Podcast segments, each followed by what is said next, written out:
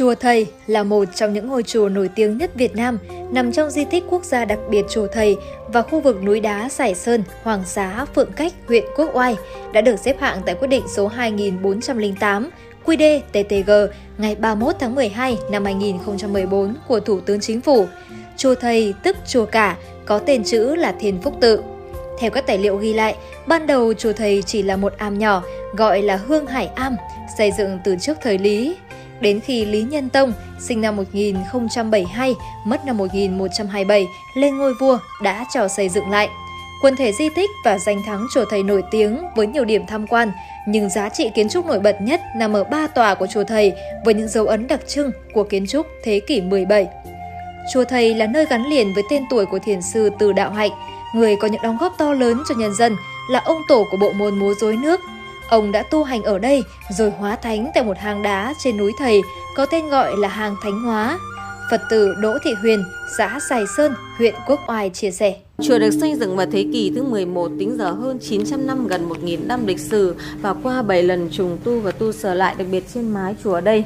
nặng hàng trăm tấn gỗ, những kết cấu chỉ ba mươi sáu kiểu mộng chính chồng đấu lên nhau xây dựng thành chùa và kiến trúc các kiểu cung đình Lý ngày xưa. Chùa Thầy được xây dựng cách đây hơn một nghìn năm, trải qua bảy lần trùng tu lớn. Đến nay, Chùa Thầy vẫn giữ được không gian cổ kính và kiến trúc độc đáo ở xứ Đoài. Không chỉ là danh lam thắng cảnh nổi tiếng ở trong và ngoài nước, Chùa Thầy còn là địa chỉ đỏ cách mạng của cả nước.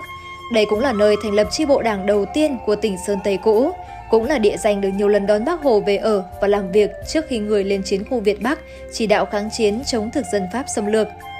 Lễ hội truyền thống Chùa Thầy được tổ chức từ ngày mùng năm tới mùng tám tháng ba âm lịch. Ngày hội chính là ngày mùng bảy tháng ba, gồm hai phần lễ và hội.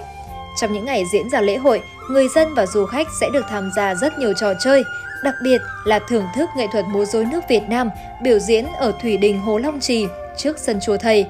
Sự hấp dẫn của lễ hội Chùa Thầy còn là cuộc du ngoại của du khách khi lên thăm quần thể chùa, hang động rất đẹp, gắn với nhiều huyền tích về thiền sư Từ Đạo Hạnh. Đến Chùa Thầy lễ Phật, vãn cảnh, du khách rất mãn nhãn với cảnh Phật nơi đây. Bà Hoàng Kim Chi, quận Hai Bà Trưng cho biết, năm nào tôi và gia đình cũng về vãn cảnh Chùa Thầy. Ấn tượng nhất ở khu di tích này là các ngôi chùa công trình trong khu di tích đều cổ kính trang nghiêm, được bao bọc bởi núi, cây xanh, tạo nên bức tranh sơn thủy hữu tình. Về vãn cảnh chùa, cầu sức khỏe bình an, tôi cảm thấy rất thanh thản, bởi Chùa Thầy không xô bồ, ồn ào như một số khu di tích tâm linh khác. Cô cảm thấy là cái quang cảnh ở đây rất là đẹp, rất là thanh bình, mà rất là thoáng đẹp. Nhằm phát huy giá trị di sản, lịch sử, văn hóa của di tích quốc gia đặc biệt Chùa Thầy, huyện Quốc Oai định hướng xây dựng Chùa Thầy trở thành điểm đến văn hóa tâm linh quanh năm, chứ không riêng gì một lễ hội. Ông Nguyễn Văn Ngọc, Phó Bí thư Đảng ủy xã Sài Sơn, huyện Quốc Oai cho biết. Nói chung là hàng năm thì về cái công tác phối hợp với ban quản lý trong cái di tích, trong cái việc quản lý di tích cũng như là các cái hoạt động chung ở cái khu vực danh lam thắng cảnh Chùa Thầy, thì địa phương cũng phối hợp chặt chẽ từ cái công tác bảo đảm an ninh, rồi thì vấn đề giao thông, rồi vệ sinh môi trường, phối hợp cũng làm rất là tốt, bảo đảm khách thập phương đến cũng hài lòng với